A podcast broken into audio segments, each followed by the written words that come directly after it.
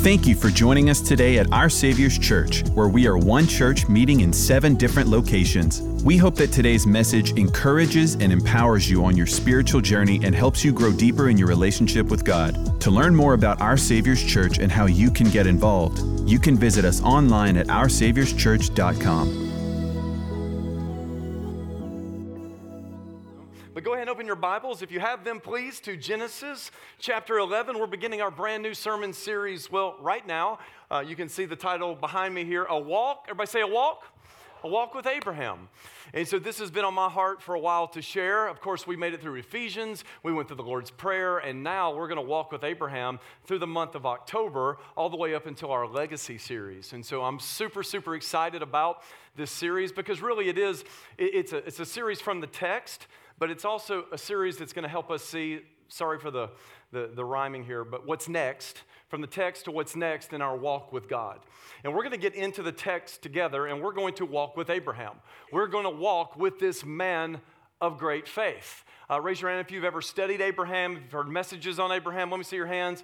Uh, put, put your hands down, and hey, this is this is all good. If you haven't, it's okay, but raise your hand like if you don't know very much about Abraham at all. It's okay. No, no shame, no foul, no harm at all. That's awesome. Okay, well, uh, whether you've heard or haven't heard, the aim of the series is for all of us to grow in our relationship with God. And the Bible says very clearly that without faith, it is impossible. Everybody say impossible. It's impossible to please God. And so the way that we're going to grow is we're going to grow in our faith together. I believe God's going to use this series to take us to another level. We're going to go from faith to faith, glory to glory. If you believe it, say amen and you're ready. Come on, amen and amen. So if you're taking notes today, the title of my message is very simply one word, go. Everybody say go. Go. We're going to we're gonna walk. We're going to go with Abraham. Let's pray. Father, I ask today that by the power of the Holy Spirit, Lord, you would do a special work in this place, in our hearts. Come on, can we lift our hands to the Lord right now? God, we just thank you. Thank you for bringing us here. I pray that, Lord, while we're here, that you would speak so clearly, so powerfully, so pervasively through your word, Lord, that we would leave different, that we would leave changed. And so, Lord, we don't just want to hear, we want to respond to what we hear by faith. And so we lift our hands right now as a sign of surrender. We surrender to your word, and God, we declare we believe your word. All of your promises are true. They're yes and amen, not yes and no, not yes and maybe, but yes and, say it with me, amen. And so, Lord, we prayed these things today. I prayed for all my friends here at the eleven o'clock service. Lord, would you encourage us? Lord, would you do something special in all of us? So we pray these things. And we do so in the awesome, exalted name of Jesus. And everyone said, amen. All right. Well, if you're taking notes, get ready. I've got some truth to share with you this, this morning. And uh, let, let me start by saying this. Um, we, we know Abraham as a man of faith. If you studied him, that's probably the first thing that comes to your mind. Abraham was a man of faith. Would y'all agree with that? He's known as a man of great faith. He's known as the, the father of many nations by faith. And so he, he's got these great titles, these tags that we know him by. But, you know, let, let's be honest. If you study the life of Abraham, yes, it's true that he was a man of faith. But we like to talk about the, the faith of Abraham. But sometimes we forget that there are also many, many faults in his life. There are the faults and the fears of Abraham. And I, I kind of like that because it makes me um, more apt and more able to connect with Abraham. How many of y'all know I, I don't need somebody, uh, I'm not looking for somebody perfect in the Bible. By the way, there aren't any perfect people, they're just Jesus. But uh, I need someone that I can look at and read about and connect with. And I really connect with Abraham because, he, yeah, he was a man of faith, but he's also a man of many faults and many fears. Now, some of you might wonder, well, which one is it? Uh, well, let, let me give y'all some truth. It depends on which chapter of the Bible that you're reading at the time. It depends on which verse you're reading in the moment. How many of y'all know uh, you can read about a person like Abraham, and in, in one moment, you can say, man, he's a man of faith. But then uh, a few verses later, maybe sometimes one verse later, he goes from faith to fear. And that's a picture of our lives, right? How you doing today? Overall, you're people of faith, but there are those moments in our lives, those verses, those, those times along the journey when I think we can all admit that we are people of fear. We have our faults. We have the things we're working through on the journey to faith. Can y'all say amen to that? We have our moments. We do have our moments, and we've got to fight. And listen, the, the war, it's, it's a war against, against fear on one hand, but really listen carefully. It's not really a war we win, but it's a battle we fight along the way. I don't think anybody ever gets to the place where they've got so much faith that every day it's just nothing but pure, unadulterated faith from the beginning of the day till the end. There are going to be moments in your life, of course, when you fail, when you have fears.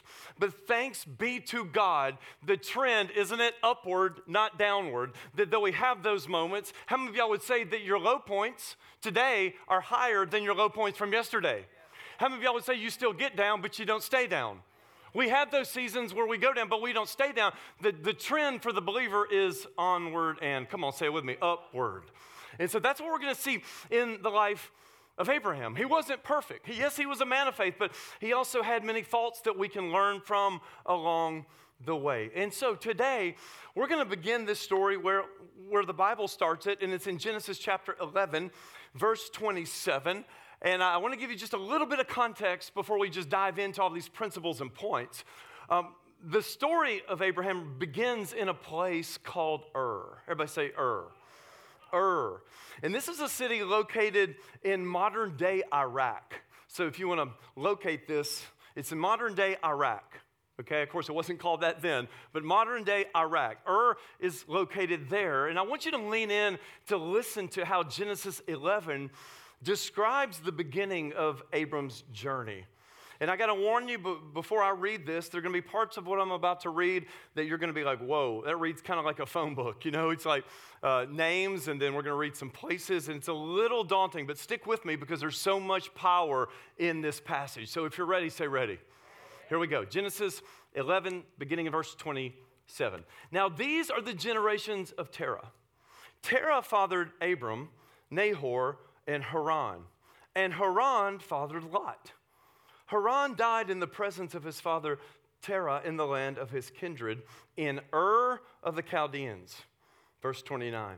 And Abram and Nahor took wives. The name of Abram's wife was Sarai, and the name of Nahor's wife, uh, Milcah, the daughter of Haran, the father of Milcah and Iscah.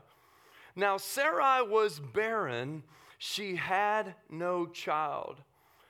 Terah took Abram, his son, and Lot, the son of Haran, his grandson, and Sarai, his daughter-in-law, his son, Abram's wife. And they went forth together from Ur of the Chaldeans to go into the land of, you say it, of Canaan. But when they came to Haran, they settled there. Let me say it again. But when they came to Haran, they settled there. The days of Terah were two hundred five years, and Terah died in Haran. Now, let me give you a little bit more background information about this place called Ur. If you're taking notes, you can write this down. Ur was a place of idolatry. It was a place of the worship of the false moon god that was esteemed in that region. It was not the place where they served the true God. It was the place where they served the false god, false goddesses, the false god, the moon god. It was a place of idolatry. It was a place of what we would call today of, of paganism. It was a place where, again, false gods were worshipped. But it was also the place, at the personal level, it was a place of loss for Abram. We just read that Ur was the place where Abram lost his brother, Haran. The Bible says that Haran died in the presence of his father, Terah. So it was a place, everybody say place. It was a place of loss. It was a place of disappointment. It was a place of weeping. It was a place of, of tears. And it was also a place of great disappointment. Because as we just read, Ur was the place where Sarai, Abram's wife, discovered that she was barren. It was the place where she discovered that she did not have the ability to have children. And, of course, this is a problem today for some, but let me contextualize this because, see, in ancient culture, barrenness was seen as a curse. The inability to have children was viewed as a curse. The ability to have children was seen as God's favor on your life. The inability to do so was indicative of the curse upon someone's life. So if you were able to bring forth children, then that was a sign of favor. If you were unable, then, well, by the appearance of it, God's favor had been withdrawn from your life. And that's the way that some perceived it then. Of course, that's not how we perceive it today, but that was the culture of, of the time. And so Ur was a place of idolatry where the moon god was worshipped. It was a place of loss where Abram's brother Haran died. It was a place of disappointment where Abram and his wife discovered that they could not have children and that she was barren. But lean in on this.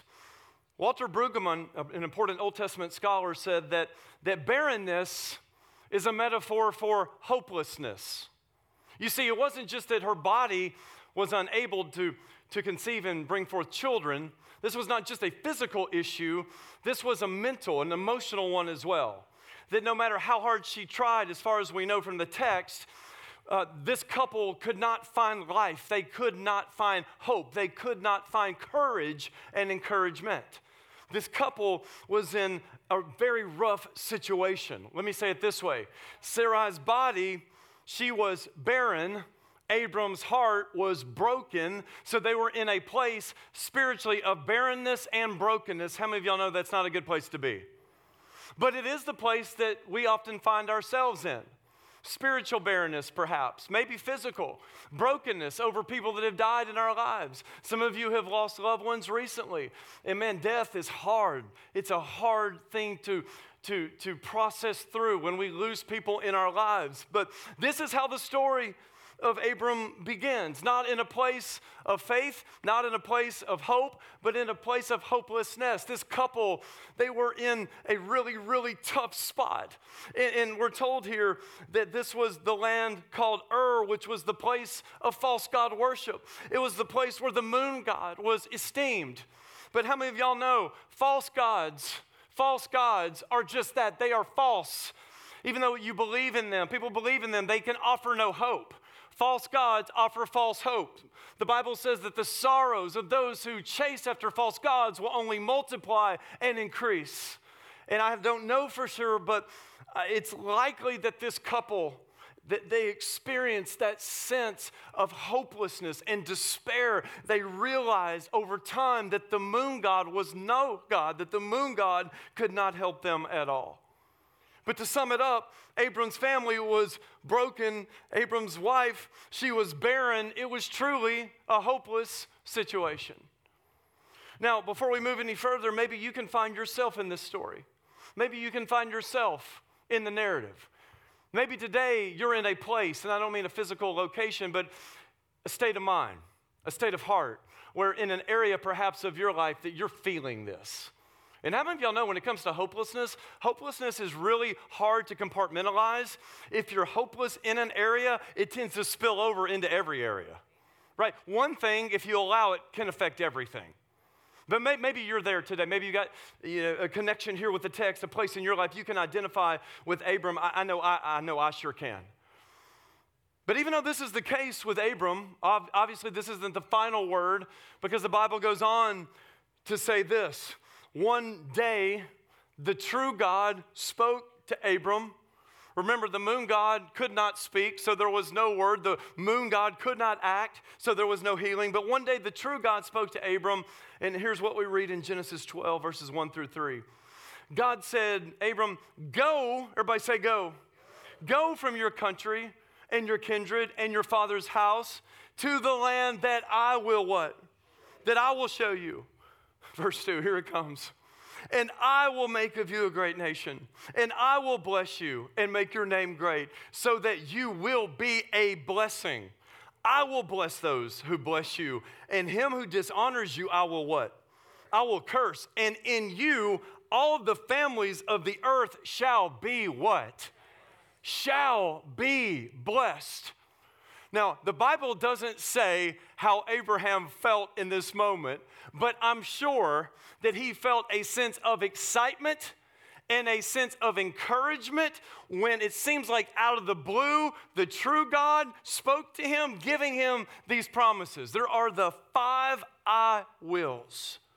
And God spoke to him, and essentially what God's saying to Abram in his place of brokenness and her place of barrenness is this. Leave that place, Abram, of brokenness and barrenness, because I have something better for you. Leave that place of hopelessness, because I have appointed something for your life. And let me paraphrase, Abram, it's not just about you, but all the families, all the nations in the world are going to be blessed through you and by you. Now, how many of y'all know that's a big promise? That's a big, big, big promise to believe. Because if you study this out, well, of course, remember, Sarai's barren. He's broken, she's barren. She could bring forth no child, but we get these promises to Abram that he is going to be the means, they are going to be the means by which people are blessed. And the implication is that Sarai, she's going to have a child. There's going to be the child of promise, and that God's going to work through their lineage and through their faith to bring forth his purposes in the world. How many of y'all are thankful what God does for you is not just about you, but it's about people on the other side of your faith?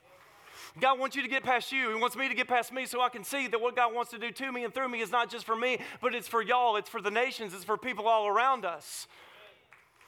Yeah, and when you get that, you're like, oh, Lord, you would use me. Like, doing something for me is really awesome, but Lord, you want to use me to bless them? How many of y'all know that's what he's in the business of doing? The blessing is never just about us. It's about people on the other side of us, on the other side of our faith, who he wants to reach. And so Abram receives this word. And I want you to notice here the five I wills. I will, I will bless, I will show, even I will curse. In other words, God is saying, Abram, you can't. Sarai, you can't, but I can. The moon god hasn't, but I will. Your past experience is broken, but that's not the end of the story. Someone said, don't ever let someone judge you on the basis of the chapter of your life they walked in on. Because they, they weren't there at the beginning, and they might not be there at the end, but God, Christ, is the author and the perfecter of your faith. And if he started this thing, how many of y'all know he's going to write the whole thing, and he's going to bring it to completion? Don't judge somebody else based on the chapter or the verse you walked in on. Don't allow anybody else to do that for you. Thank God, he who started a good work will bring that work to completion. He's going to finish it in your life. And that's the promise of God. I will, I will, I will, I will. But we must have faith in the fact that God makes these promises to us and trust that he will. But essentially here, God is saying, the moon god can't, but I can. I will. I will do this. And the point here is that what God called Abram to was way better than what he called him from. And man, I wish we could all get this as a church.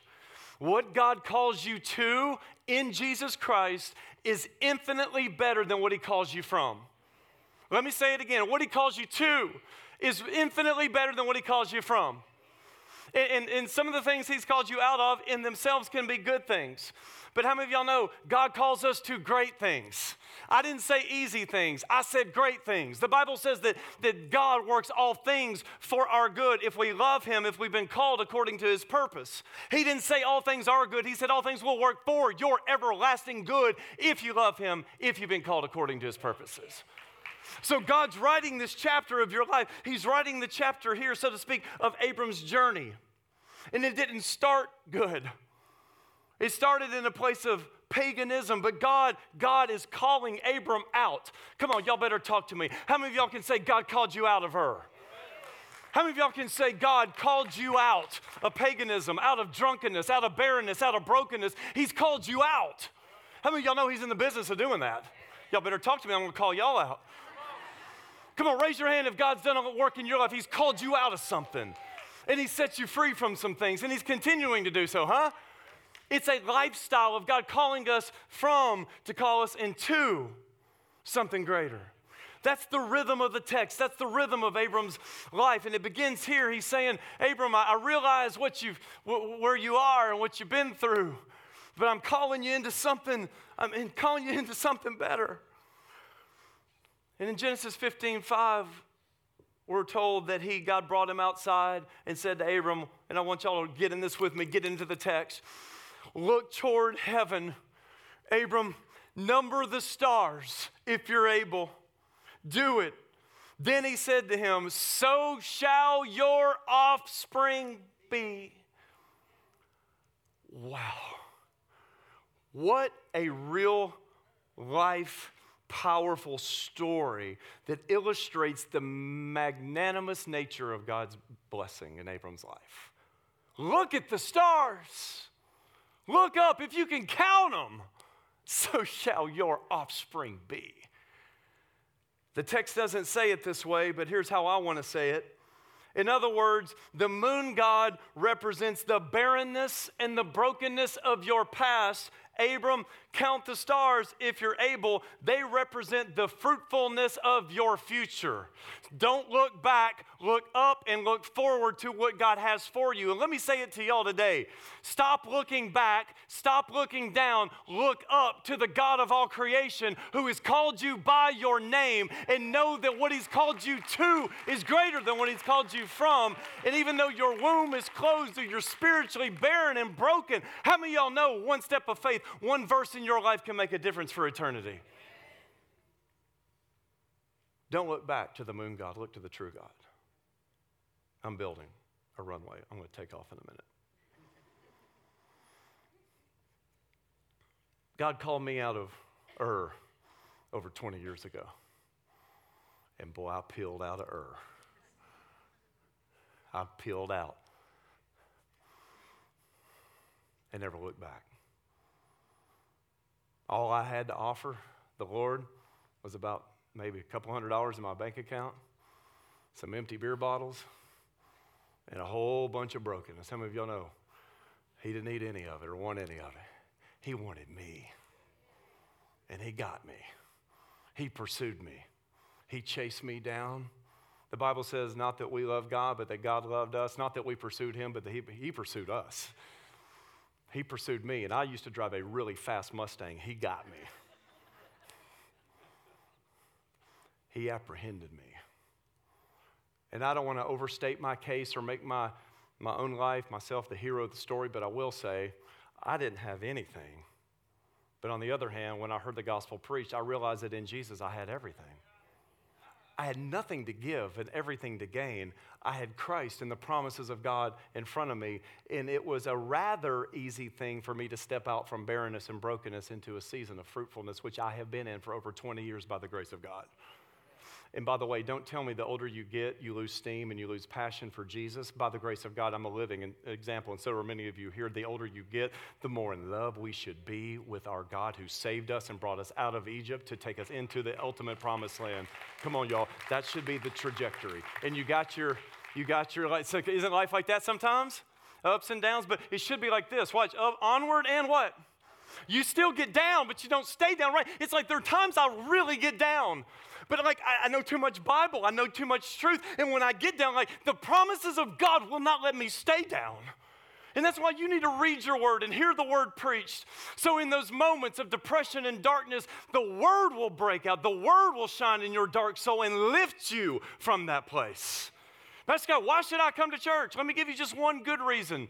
To hear me preach the word of God into your soul like light to expose the darkness and like light to give you hope. Here, live, not your favorite on YouTube, unless you watch me on YouTube, uh, whoever that is.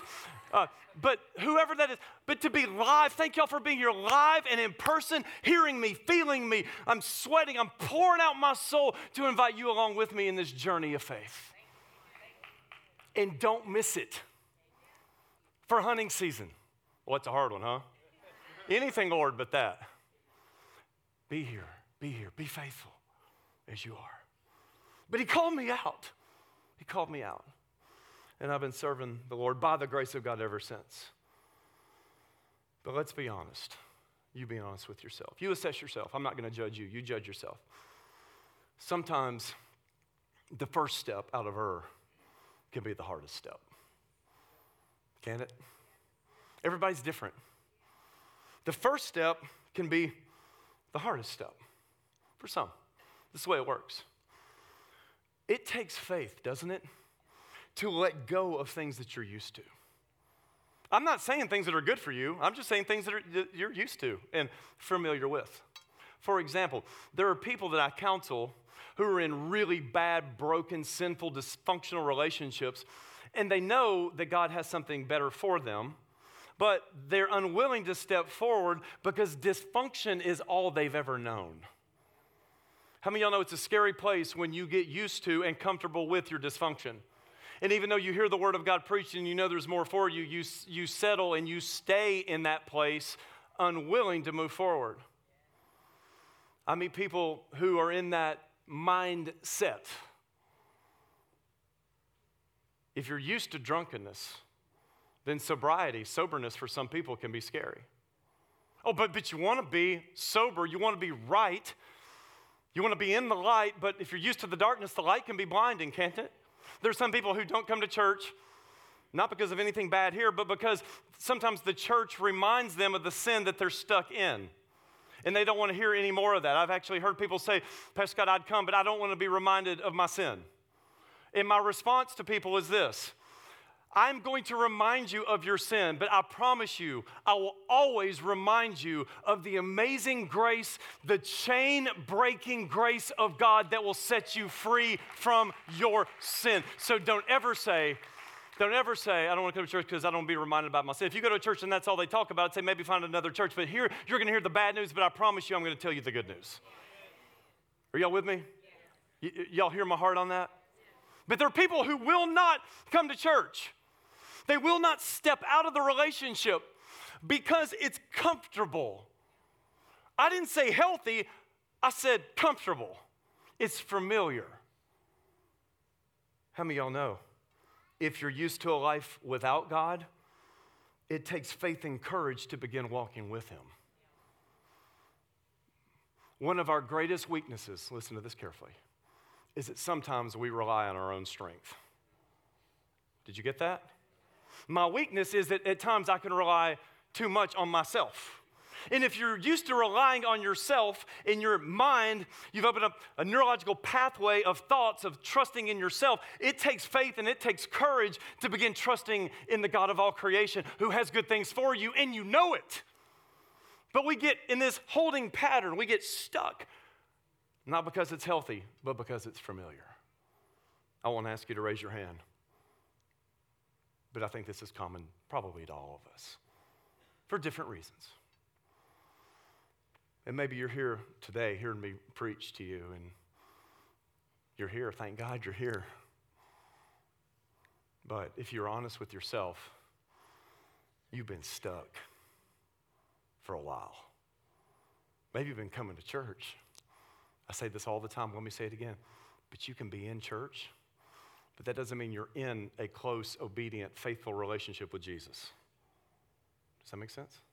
Oh, I grew up going to church. I was in church, but my mind was somewhere else. My heart was in another county in Tennessee. But maybe you're here today and you're stuck. You're here, but you're stuck. If you're taking notes, write this down. Let me encourage you. Y'all smile. Everybody better smile. I'm going to come down and I'm teasing with y'all. If you're taking notes, write this down. God used a man on the cross, and his name is? But he rarely, if ever, uses a man or a woman on the fence. Did you get that? First service just kind of stared at me. Y'all are the smartest one. Did y'all get that? Of course, God used a man on the cross. His name was Jesus.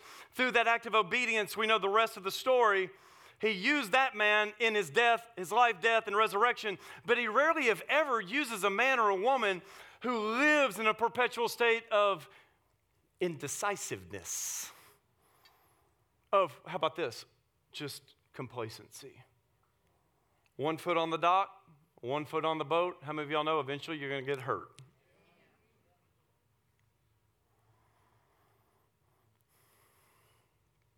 But oftentimes, the first step, it's the hardest step. From unbelief to belief, from dysfunction into spiritual health and emotional health. That can be the hardest step for some people to take. And it's difficult. It takes faith. And if you're there today, let me encourage you by saying this. By the authority of the Word of God, what God calls you to, is way, way, way better than what he calls you from. I didn't say easier. I said better. In Jesus, tomorrow, your life as a disciple of Jesus could get really, really difficult. Raise your hand as a believer if you walked through some really hard things. Really, really hard things. There are some who believe if they start serving Jesus, everything's going to be rosy. Let me spin it this way. When you start serving Jesus, everything's going to get bloody. Meaning, the call to follow Jesus is a call to bleed. It's a call to die to self and to selfish desires on a daily basis. And all the married people said. And all the single people are like, huh? Roses, not blood, please. But I'm so glad that God does not show me the details of my future in, in detail. Or, or how about y'all? I'm so glad that I don't know those details. There's some people, it's like as Christians, they want like a personal prophet walking alongside to know the future. Listen to me. Please write this down.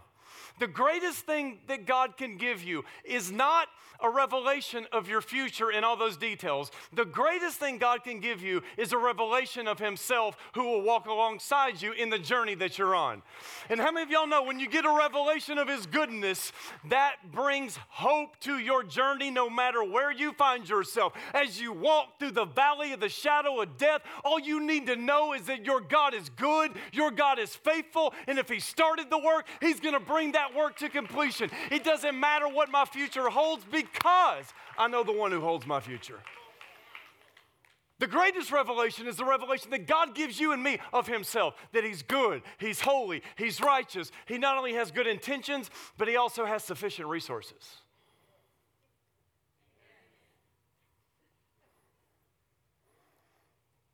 Faith means trusting that what you're stepping into, the season that you're stepping into with Jesus in that relationship is greater than anything that you've stepped out from. And this is how the story of Abram begins. Abram received the call in a bleak, hopeless situation, and he responded. Watch this.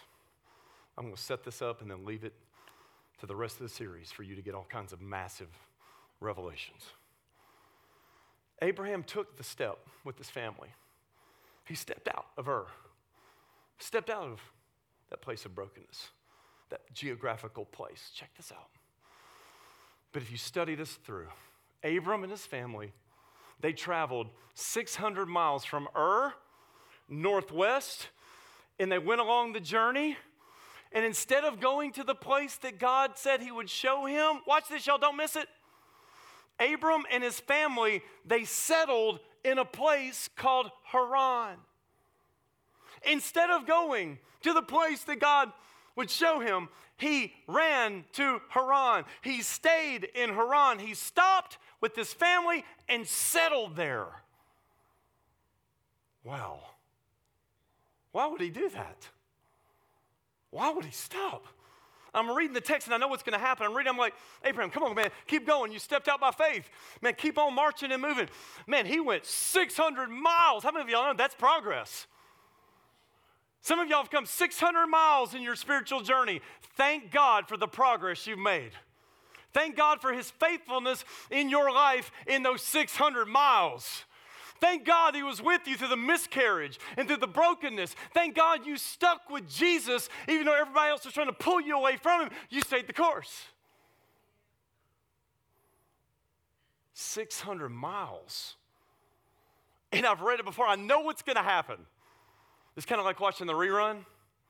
It's like watching the L S U game again. Come on, guys, you got it. Oh, jeez. Like hoping they're going to. The defense is going to step up. You know what's going to happen. And that's, it's like, I know what's going to happen, but come on, Abram, keep on going, man. Keep on going. You're on the right track. Come on, y'all are on the right track. But the Bible's clear. He settled. He stopped and settled in Haran. Why did he do that? The Bible doesn't say in detail. The Bible doesn't say. So I want to be careful to say, I'm speculating here when I say, maybe Abram settled in that place in Haran because it was a familiar place.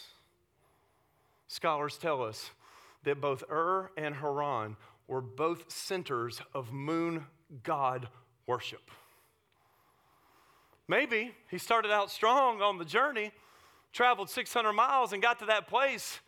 And on one hand, when he got there, he knew that that would remind him of some things he wanted to forget. But on the other hand, isn't it crazy how dysfunction can draw you back in if you allow it to? Isn't it crazy how unhealthy, ungodly relationships can suck you back in if you allow them to? I don't know. But along the way, Abram traveled, and then he settled in a place, but not the place God showed him. He settled in this place called Haran, which was the place of moon god worship, just like Ur. And we do know that his father, Terah, was a moon god worshiper. We know that he did not serve the true God. He worshiped the moon god. I don't know, but I can only imagine the reason why Abram didn't continue his pace. He may have stopped in this place because he was more interested in keeping the peace with his pagan, idol-worshiping father than serving the true God who called him. And listen to me carefully. My name is Pastor Scott, and I'm always your friend. And because I'm your friend, I'm going to say this. You have got to be so careful of the people who are in your life. Of course, if you have a father, you want to honor your father. If you've got a mother that's still alive, father, mother, you want to honor them, of course. Some of y'all know that's true. But do not allow anyone keep you from what God has for you. Jesus said, if you love family more than me, you're not worthy of me. Who are my mothers and brothers and sisters? Those who do the will of God. Terah was not interested in doing the will of God. He was interested in serving the moon god. And maybe, just maybe, Abram got hung up in Haran because he was more interested in keeping the peace than going to the place that God appointed. I can connect with this. Sometimes keeping people happy keeps us from being obedient to God. We don't want to ruffle the feathers. We don't want to stir the pot. We don't want to, you know, we don't want to be controversial. If you are a, a faithful Christian, you are a walking example of controversy. I, I don't want to stir up trouble. But the moment you serve the true God of Israel, Jesus Christ, in this culture and walk faithfully with him, you are going to get fire on every side. You say, Pastor Scott, I'm never persecuted. Well, maybe that's because you're not walking closely with Jesus. If they persecuted him, they're going to persecute you and me in varying degrees. Maybe he just wanted to keep the peace. Maybe in his mind, he's thinking, I'm going to go. But for now, my dad don't want to go, so I'm not going. I love that in this community, I've met people who they've said things like, well, my family's going to disown me, but I'm coming to church. By that they mean, because Our Savior's Church is a Protestant church, there are people in this community who run the risk of losing relationships because they come to our church. And listen, my ultimate aim for you is not for you to come to this church. My ultimate goal for you and my hope for you is that you come to Jesus, and then Jesus will add you to his church wherever he sees fit. We're just one church of many in this region. But how many of y'all know there can be a price to pay for serving Jesus? How many of y'all know it's always worth it to make that decision? We honor people. We don't stir up trouble intentionally. But if you are a Christian and a believer and interested in serving God, you are going to stir up trouble at some point. It's either going to be trouble with people or trouble with God. And I'd much rather have this than that. He got hung up in Haran. I don't know exactly the reason. I'm speculating. Or maybe the pain of Abram's past hindered him from believing the promises of the future. Maybe Abram was so worn down that he was having a hard time believing the promises of God. So he just settled. How about y'all? He settled. How about you? Instead of going to the place that God would show him, Abram settled in a new place that was filled with the same problems. Someone said, Pastor Scott, I got me a new man. And I said, do tell. And they do tell. And I realized after they shared that it's a new man, new man, same problems.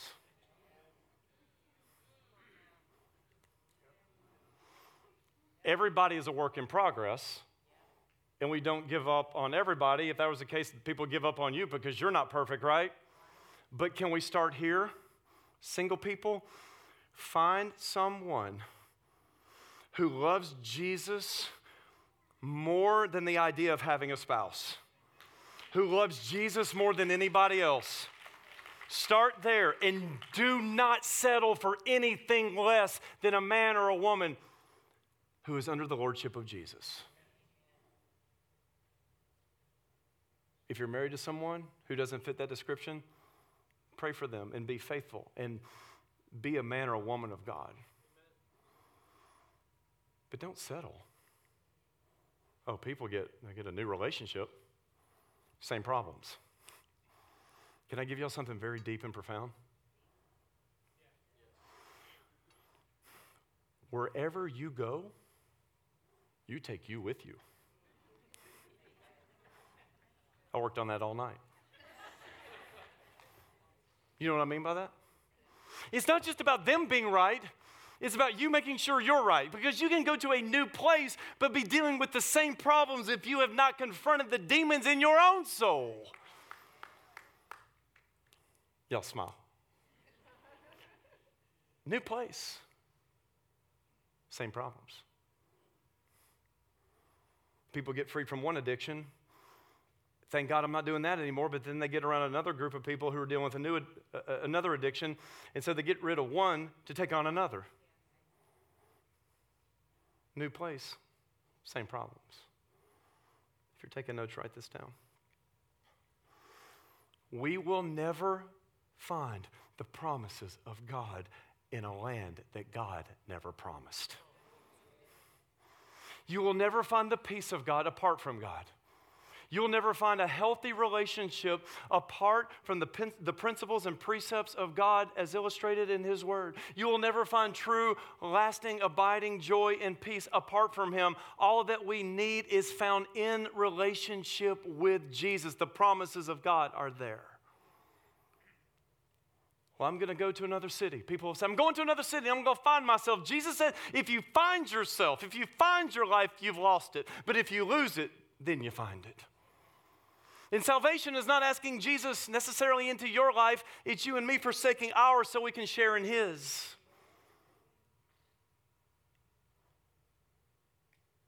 I don't know all the reasons, but I do know Abram got hung up. And he settled. What a tragedy for a season. Let me ask y'all a question. Where are you on your spiritual journey? I don't mean where are you this morning, I see you. Where are you in your walk with the Lord? Are you moving? Getting up every day in faith? How many of y'all know you can't rely on yesterday's faith or last month's baptism certificate for the problems of today? There are, there are new problems, and for new problems, you've got to get up, don't we, every day and put our feet on the ground, and we have to continue to exercise our faith in Jesus, trusting Him along the way, trusting that what we're stepping into is greater than what we step from. That's the promise of God. But where are you on your spiritual journey? Are you moving? Are you growing? Or are you like so many, like me, myself, I've been here before, who's hung up in Haran? Maybe, maybe you traveled six hundred miles in the Spirit. You got saved here. You got born again here. How many of y'all remember when you first got born again? When that happened? How many, how many of y'all remember the, the joy and the peace, and you got fired up about, y'all remember that? You're, y'all remember?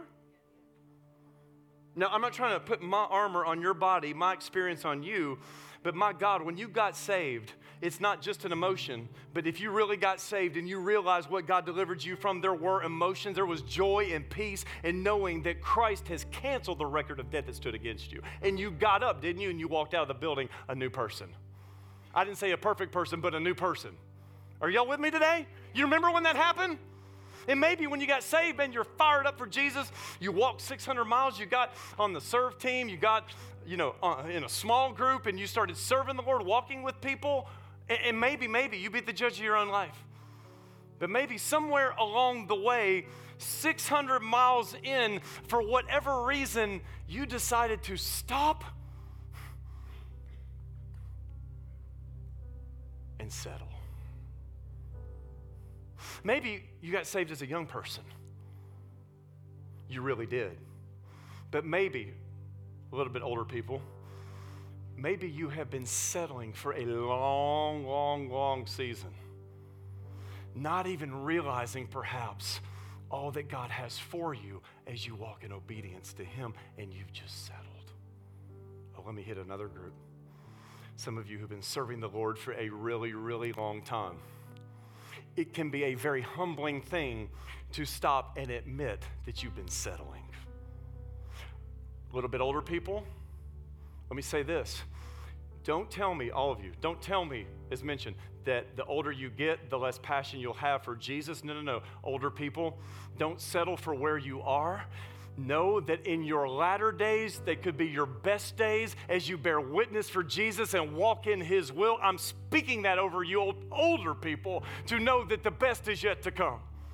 To believe that God's not done with you. Don't, don't think, like so many older people think, I'm just gonna, I'm gonna settle and I'm just gonna wait on Jesus. I'm gonna wait and then one day I'm gonna be taken up into glory. No, you were running a good race. Don't stop. Keep serving Him. Serve Him. Keep after Him. Young people, serve the Lord.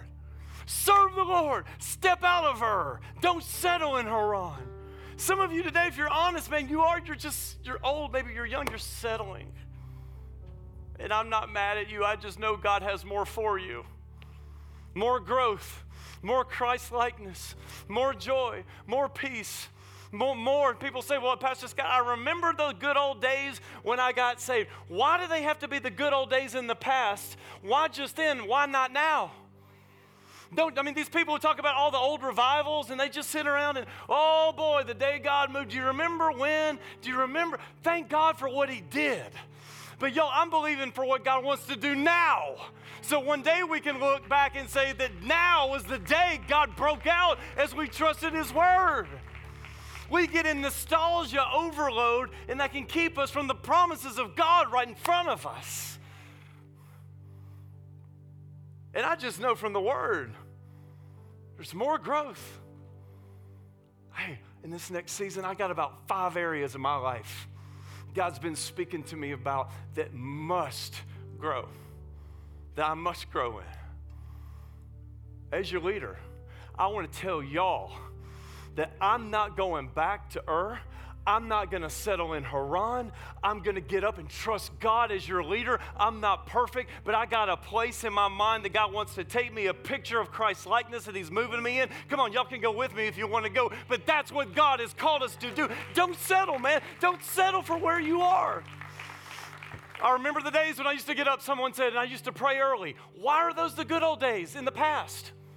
I remember when I used to read the Word and I was, why does it have to be the past? Why not today? How many of y'all know the Word doesn't change? We're the ones who change.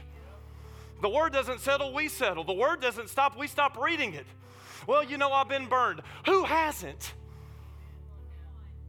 Let me just say this, and I don't need pity, but I do want to give you context. As a pastor for seventeen years, do you know how many times I've been burned by sheep?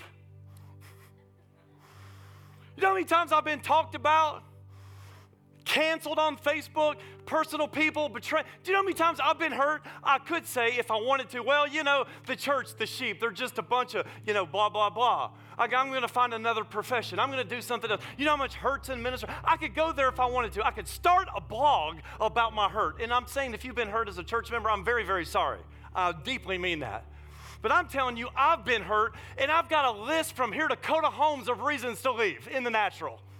But I'm telling you today, I'm not going to let what happened to me keep me from what God has for me, which is you, faithful people here in this church. I'm not going to let the devil do that in my head and in my heart. I've been hurt. So have I. And I'll tell you who's been hurt more than anybody in the church, Jesus. And he doesn't give up on you. So why would we give up on one another? Why would we stop? Well, you know, the church, I just, the church is just this and it's that. Because you're in it.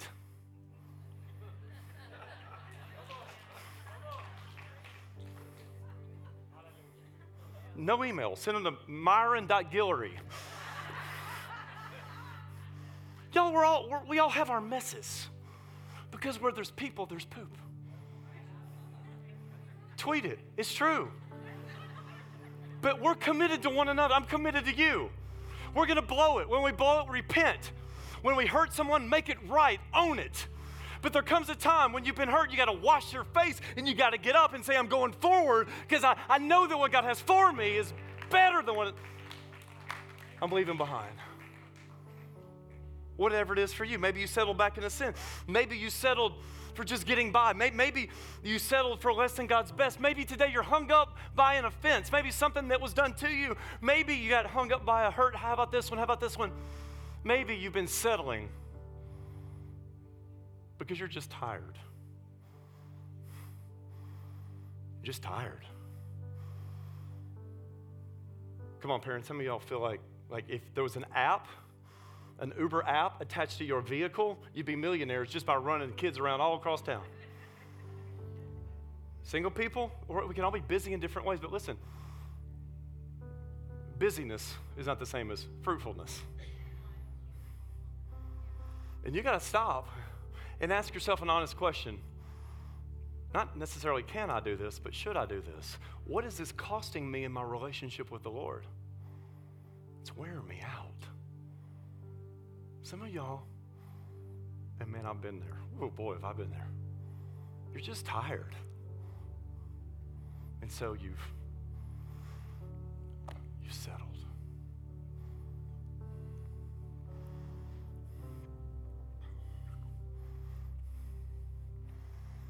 If that's you, you're not alone.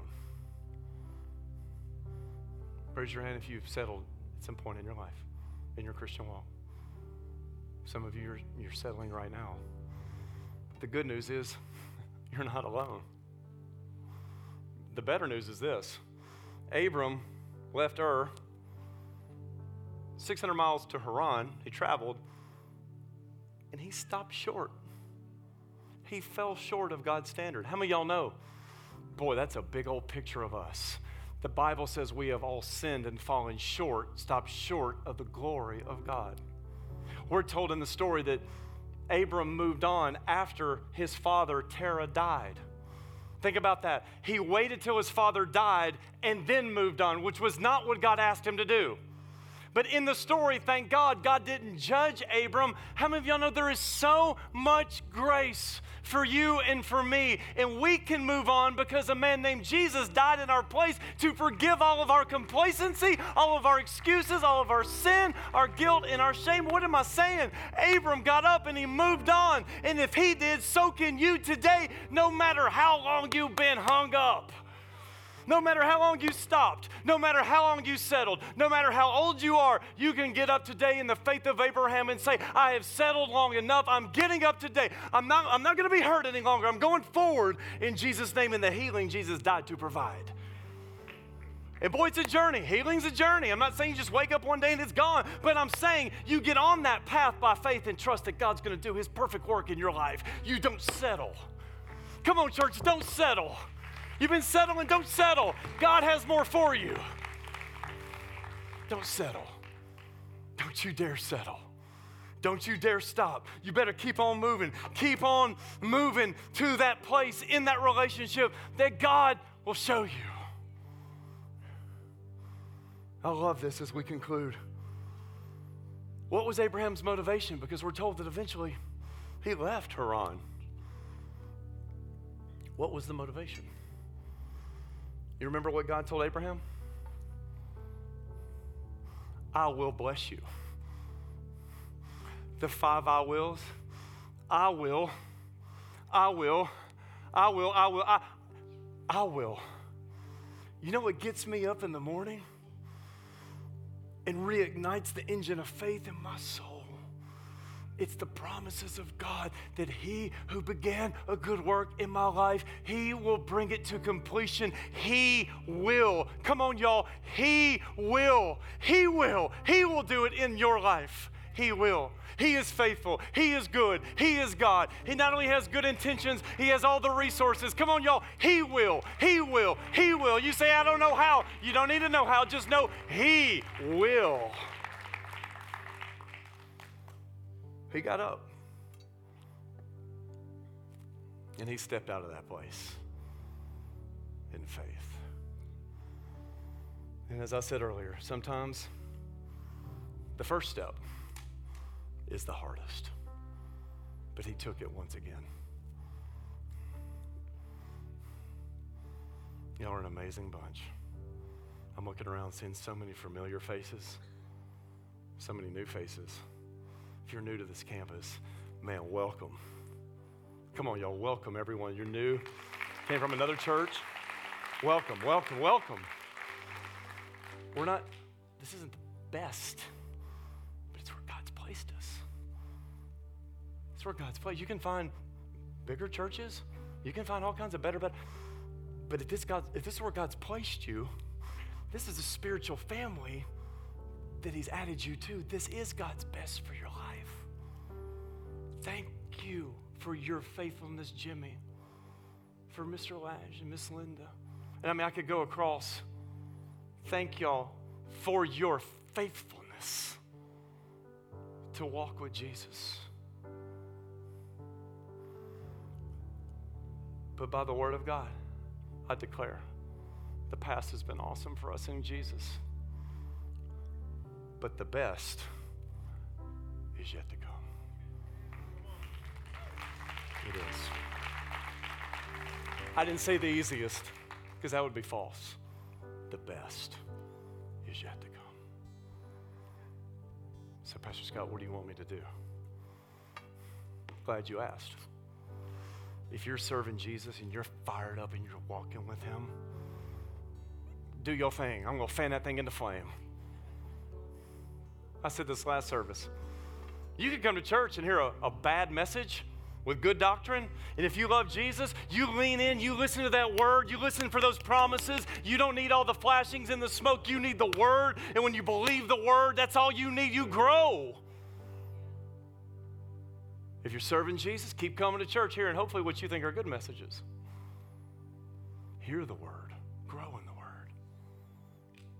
But if you've been settling in your Christian walk, today is the day, not tomorrow, but today is the day to leave Haran.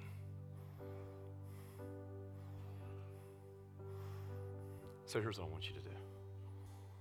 I want you to stand up. And I want every eye open. And I want every head proudly up. And if you want to step out today into what God has for you, I want you to step out of your seat, and I want you to come stand right here. Come on up. Come on up. Come on up. You've been settling. You've been settling. No condemnation. I've, I've done it. Just come on up. Throw aside your pride. Maybe you're settling because of your pride. Lay it aside. Come on up. There's nothing special about the carpet up here, but there is something special about you saying, I'm tired of settling. Come on up. Come on, spiritual family. Come on up here. Look at y'all. Thank y'all. Thank y'all. And for those of you, thank God for where you are in your journey. I'm trusting God for everybody's journey here. Thank y'all. But thank y'all for coming up here. And I want you to come come close, come close, come close. I want you to, and I know, I know, I know. It's, uh, you're going to spend in, eternity in heaven with one another. There'll be no body odor there. Praise God. So come on, get, get, get close. And I want you to lift your hands like this. Lord Jesus, right now we come before you, and we, first of all, we repent. We repent for settling. We repent, Lord God, for not staying on the journey. Father, forgive us if we've if we veered off, if we settled, if we stopped. Lord, forgive us.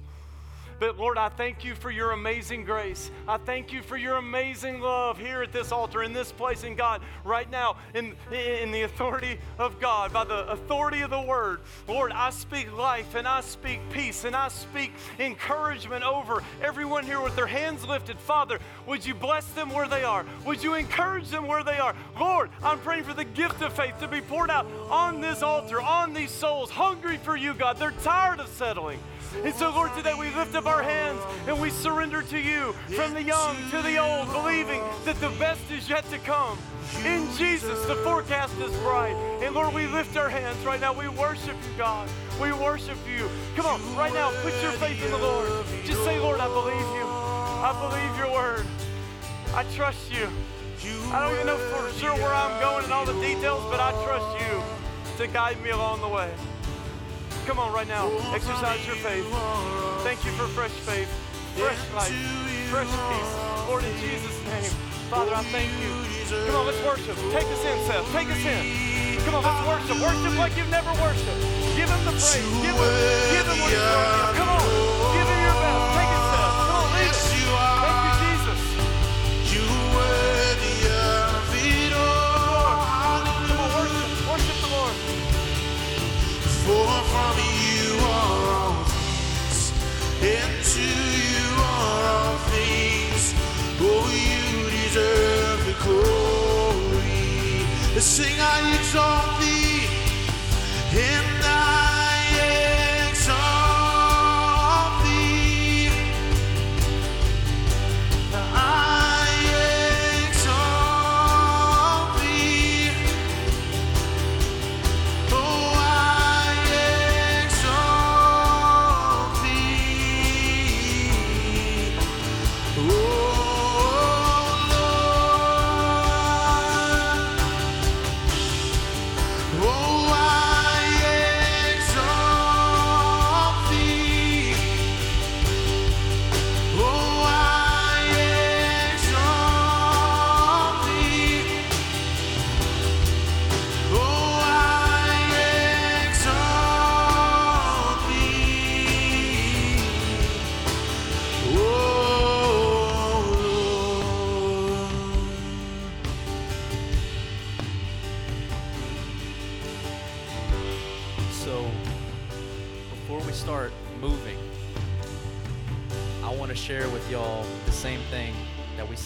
service, and it applies to everybody that feels like I've been settling. Maybe you're still in your chair, but in your heart you knew you should have come forth.